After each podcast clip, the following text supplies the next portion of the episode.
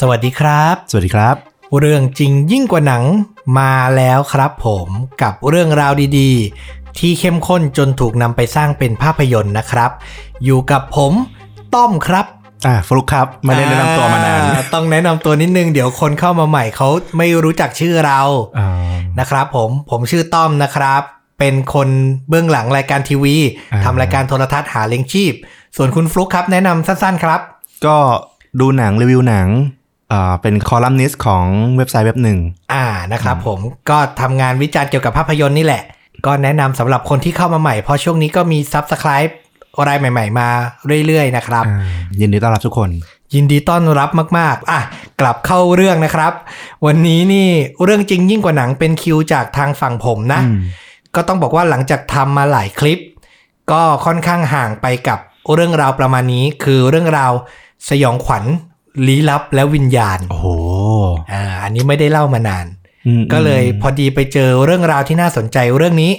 ก็เลยเรียบเรียงแล้วก็นำมาเล่าให้คุณผู้ฟังฟังดีกว่าอืมนะครับผมเป็นเรื่องราวที่เกิดขึ้นที่ประเทศญี่ปุ่น โอ้โห ญี่ปุ่น บวกสยองขวัญอื้อหือนะครับผม แต่เป็นเรื่องราวที่อาจจะไม่ใช่เรื่องแบบยอดฮิตในยุค pop culture แบบ The Ring อ่าจูองไม่ใช่อ่าอ่าอันนี้จะย้อนไปในสมัยเอโดะโอ้โห ยุคซามูไร ยุคโชกุนอ่าอ่ายุยุคนั้นเลยโบราณนะครับหน่อยช่วงปีประมาณ 16xx อืมอ่าช่วงนั้นช่วงประมาณนั้นที่เรื่องราวนี้เกิดขึ้น ต้องบอกก่อนว่ามันเป็นตำนานอืมหลาย ๆ คน ที่ผมไปอ่านไปศึกษามาเขายกให้เรื่องเนี้ยเป็นตำนานที่โด่งดังที่สุดของญี่ปุ่นเลย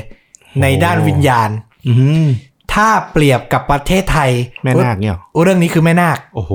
ใช่ครับ แล้วไปอ่านมาแล้วมันมีความน่าสนใจ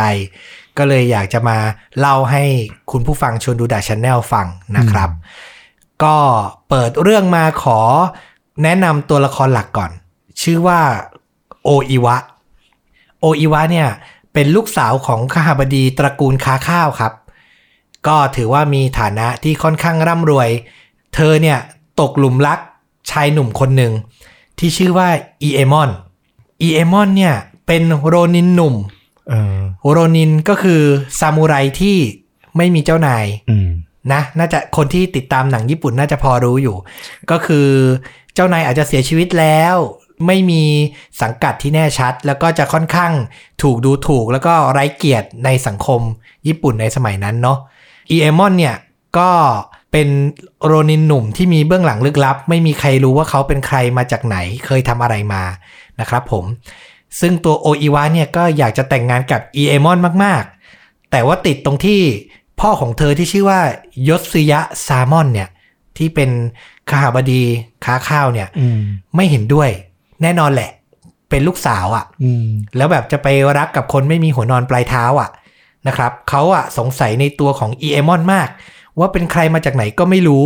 ก็เลยไม่อยากให้ลูกสาวเนี่ยแต่งงานด้วย นอกจากไม่แน่ชัดเรื่องหัวนอนปลายเท้าแล้วเนี่ย การเป็นโรนินเนี่ยมันก็คือซามูไรที่เกียรติมันลดลงมาแหละ คือไม่มีเจ้านายอะใช่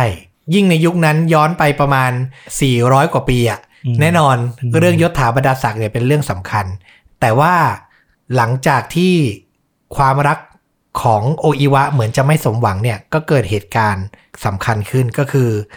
ผู้เป็นบิดาอย่างโยทสึยะซามอนเนี่ย เสียชีวิตลงจากการถูกลอบสังหารครับอืมโดยฝีมือฆาตกรลึกลับที่ไม่ปรากฏตัว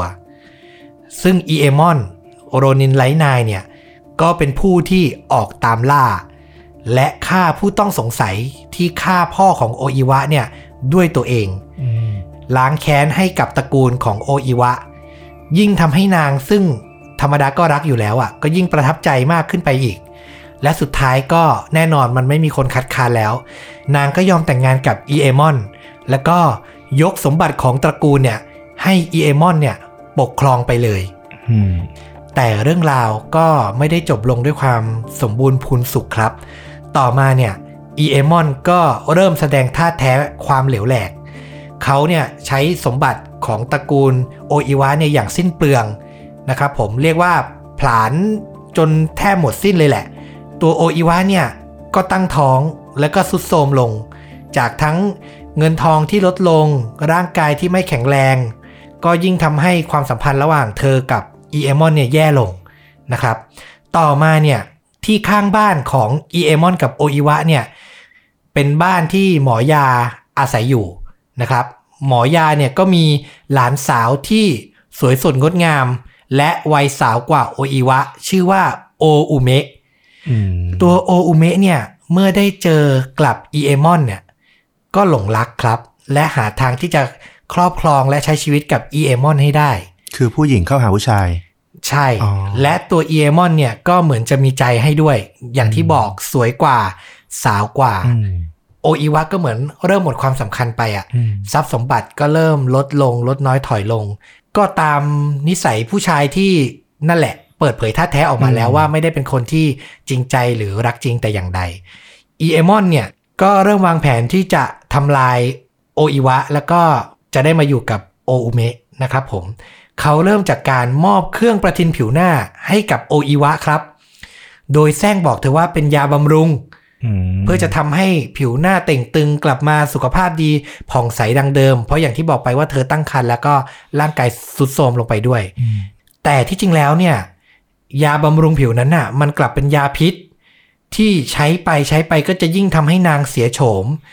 ผิวหน้านางเริ่มพุพอง บอกเลยว่ามันเหมือนแบบยิ่งเหมือนผี ยิ่งดูน่ากลัวเหมือนปีศาจอืมเข้าไปเรื่อยๆ ตามเรื่องเล่านะครับผม หลังจากนั้นยังไม่พอเอมอนยังคิดการต่อครับ ด้วยการมอบหมายให้เพื่อนโรนินคนหนึ่งเนี่ย เข้าไปข่มขืนโออิวะอื้อหือและจะใส่ความว่าโออิวะ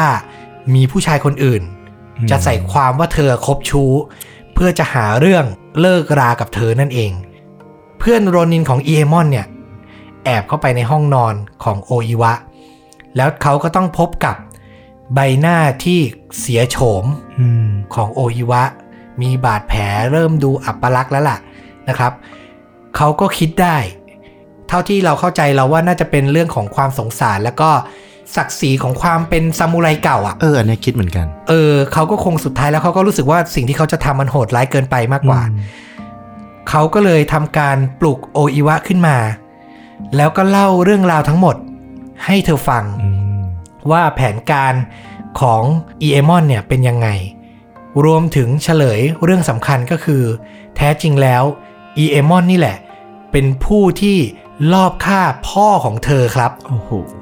คือทุกอย่างมันคือแผนการที่อีเอมอนวางไว้หมดแล้วอืมไปสุดจริงนะ ไปสุดมากๆ จุดสำคัญอีกอย่างคือ เพื่อนโรนินคนเนี้ยเอากระจกมาให้โออิวะส่องหน้าตัวเองอืม เมื่อเธอเห็นหน้าพุพองเหมือนสัตว์ประหลาดเหมือนผีของตัวเองชัดๆอะ่ะ ทั้งช้ำเลือดช้ำหนอง ในเรื่องราวบอกว่าเธอขยุ่มหัว และกระชากผมของตัวเองจนหลุดร่วงอืมมือและหน้าเลอะไปด้วยเลือดและหนองอืมเธอรับสภาพตัวเองไม่ได้ จากนั้นเธอตัดสินใจนำดาบของอีเอมอน ซึ่งเป็นเล่มเดียวกับที่ใช้ฆ่าพ่อของเธอเนี่ย เธอนำเอามา และค่อยๆ เชือดคอตัวเองทีละน้อยอืมอืมอืมพร้อมสาบแช่งอีเอมอน และโออุเมะว่าให้ทั้งสองคนเนี้ย ตายอย่างสยดสยอง ที่สุดจนกระทั่งลมหายใจสุดท้ายอืมและเธอก็ค่อยๆ ล้มลงและเสียชีวิต ท่ามกลางกองเลือดของเธอเองอืมอืม หลังจากการตายของโออิวะเนี่ย แน่นอนครับอีเอมอนและโออุเมะก็เริ่มต้นใช้ชีวิตคู่ด้วยกัน ทุกอย่างมันเป็นไปตามแผนนะอืมคนอย่างสมใจเขาคงไม่ได้รู้สึกรู้สาอะไรอยู่แล้วอะ่ะ ทั้งคู่เข้าพิธีแต่งงานด้วยความสุข จากนั้นในคืนแรกของการเข้าห้องหอครับอีเอมอนตื่นขึ้นมากลางดึก หันหน้าไปมองภรรยาคือโออุเมะนะครับผม แต่ใบหน้าอันสวยสดในวัยสาวนั้น กลับกลายเป็นใบหน้าของวิญญาณ โออิวะ ที่ทั้งผุพอง ช้ำเลือดช้ำหนอง พลางร้องสาบแช่งครับอืมอีเอมอนเห็นเช่นนั้น ก็ตกใจกลัว สิ่งแรกที่เขาทำคือ วิ่งไปหยิบดาบ ดาบเล่มเดียวกับที่เขาใช้ฆ่า พ่อและลูกสาวออกมา และเริ่มฟาดฟันไปที่วิญญาณของโออิวะอย่างไม่ยั้งครับอืมแต่หลังจากฟาดฟันไปแล้ว และเขาได้สติกลับมา กลับกลายเป็นว่าสิ่งที่เขาฟาดฟันไปอะ มันคือเจ้าสาวของตัวเขาเองครับอืมโออุเมะโดนสามีตัวเองฆ่า เพราะภาพหลอนหรือเพราะวิญญาณโออิวะ จากนั้นเนี่ย มันก็ทำให้ตัวอีเอมอนเองเนี่ยเสียสติ แล้วก็ออกวิ่งออกจากบ้านไปอย่างไรทิศทางครับอืมและไม่ว่าเขาจะย่างเท้าออกไปที่ไหน ไม่ว่าจะเจอหน้าใคร เขาก็จะเห็นแต่เป็นภาพใบหน้าของผีโออิวะ ไล่ตามหลอกหลอนไปทุกถนทุกแห่งอืมจนในที่สุดเขาก็เสียสติ และเสียชีวิตลงในที่สุดครับอืมอืมซึ่งเรื่องราวการเสียชีวิตของอีเอมอนเนี่ย หลายตำนานหลายเรื่องเล่าก็บอกไม่ตรงกัน บ้างก็ว่าเขาหลุดไปอยู่ในโลกวิญญาณ แล้วก็อยู่ในโลกของการถูกหลอกหลอนโดยไม่สิ้นสุด คืออยู่ดีๆหายไปเลยอืมบางแหล่งก็บอกว่าสุดท้ายแล้วเขาก็วิ่งแล้วก็ไปตกหน้าผาตายอืมเนี่ยคือแต่ละเรื่องเล่าอย่างที่บอกมันเป็นเรื่องตำนานนับร้อยปีแล้วอะ่ะ บทสรุปมันก็ไม่เหมือนกัน แต่จบตรงกันคือสุดท้ายแล้วก็ โออิวะก็เหมือนเป็นวิญญาณที่กลับมาแก้แค้นอีเอมอนและโออุเมะในที่สุดอืมนะครับผม เรื่องราวความเฮี้ยนของแม่นางโออิวะคนเนี้ยก็เป็นที่เรื่องลือและเป็นตำนานที่ดังมาก ๆของที่ญี่ปุ่นนะครับ ปัจจุบันเนี้ยมีศาลเจ้าแห่งหนึ่ง ที่เป็นที่ร่ำลืออะว่าเป็นสถานที่ที่ทำการปิดผนึกดวงวิญญาณ ของผีทวงแค้นที่เฮี้ยนที่สุดอย่างโออิวานี้ไว้นะครับ มันอยู่ในย่านที่ชื่อว่ายศซึยะของโตเกียวอยู่ในโตเกียวอืมอยู่ห่างจากชินจูกุไม่เยอะอืมนั่งรถไฟฟ้ารถใต้ดินต่อไปจากชินจูกุไม่เยอะก็จะไปเจอย่านยศยะ และจะเจอศาลเจ้าแห่งนี้อืมนะครับผม ซึ่งเรื่องราวที่เล่าขานเนี่ยมันก็เป็นตำนานที่ชาวญี่ปุ่นเขาจะเรียกกันว่ายศยะไคดัน วิญญาณเรื่องเล่าวิญญาณในย่านยศยะนั่นเองอืมนะครับผมอย่าง ข้าบดีที่เป็นพ่อของโออิวะ ท่านก็ชื่อว่ายศยะซามอน ก็คือเนี่ยก็คืออยู่ในย่านเนี่ยย่านยศยะอ่าซึ่งอย่างเรื่องแม่นาคเราก็จะรู้กันว่าบทสรุปก็คือ วิญญาณแม่นาคก็ถูกผนึกอยู่ในเขาเรียกว่าอะไรเป็นปั้นเหน่งปั้นเหน่ง โดยเกจิอาจารย์ชื่อดังก็คือสมเด็จโต ซึ่งตอนนั้นท่านก็เป็นสามเณรนะในเนื้อเรื่องานั่นๆที่สะกดวิญญาณแม่นาค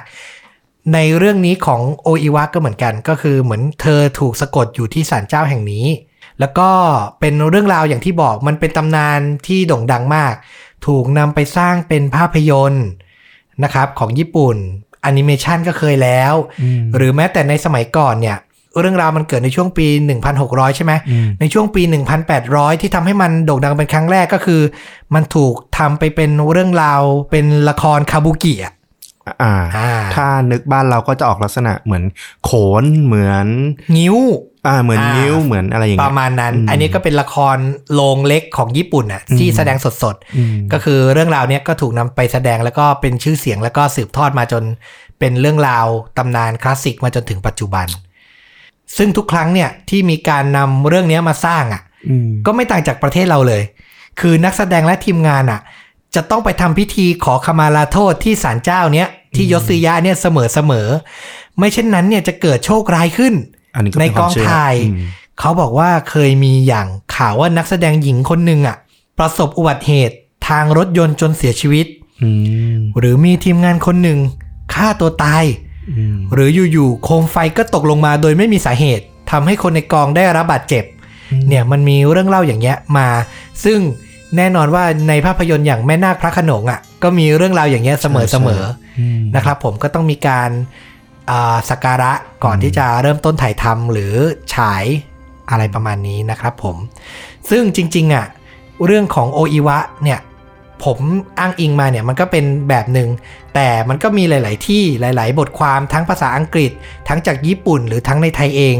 ที่เล่าไปหลาย ๆ แบบ บางเรื่องก็บอกว่าโออิวะเนี่ยเริ่มต้นเป็นสาวอัปลักษณ์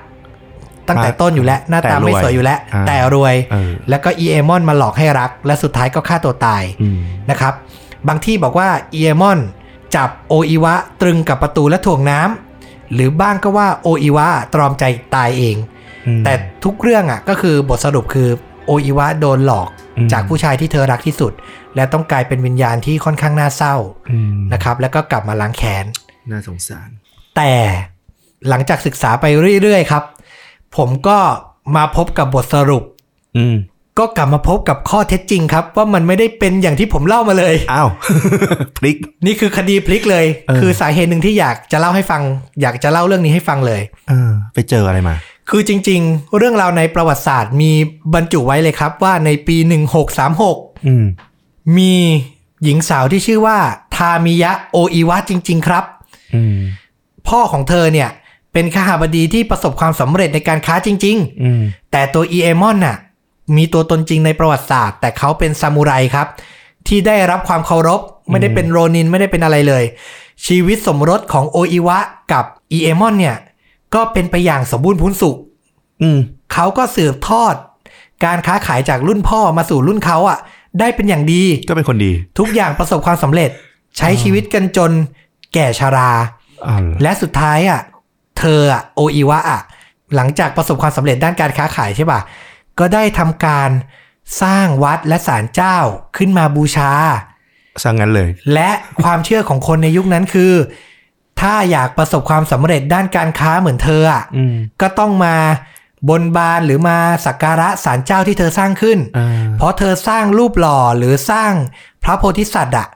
โดยจำลองใบหน้าของตัวเองไว้ ก็คืออยากแทนตัวเองอะอืมไว้ เป็นเครื่องหมายว่าประสบความสำเร็จอะไรประมาณเนี้ยคงเป็นความเชื่อส่วนตัว หรือความเชื่อของชาวญี่ปุ่นสมัยนั้นแหละอืมว่าทำอย่างนี้แล้วก็จะเป็นเรื่องดีได้บุญกุศลอะไรก็ว่าไป ก็คือในช่วงแรกอะ่ะ มันเป็นศาลเจ้าที่ขึ้นชื่อในด้านค้าขายร่ำรวยอ่าในยุคนั้น แต่